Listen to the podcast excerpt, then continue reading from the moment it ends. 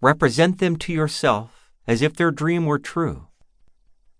And then you do nothing to make it come to pass. For a true dream has its own way of fulfilling itself.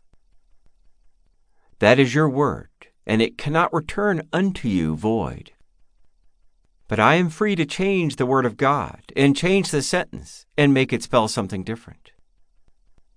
You can take any 12 words and express devotion, or, by their arrangement, express something frightful.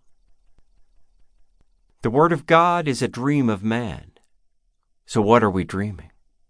If you would only believe it and become the one of whom it was said, Blessed is she who believed that this spoken to her would be fulfilled. For you are this being spoken of. Think of the most ideal state you would like to realize, and do not modify it. Think of the ideal state for you. No two want the same thing. Few would want to do what I am doing, and very likely I would not care to do what you are doing. But dream nobly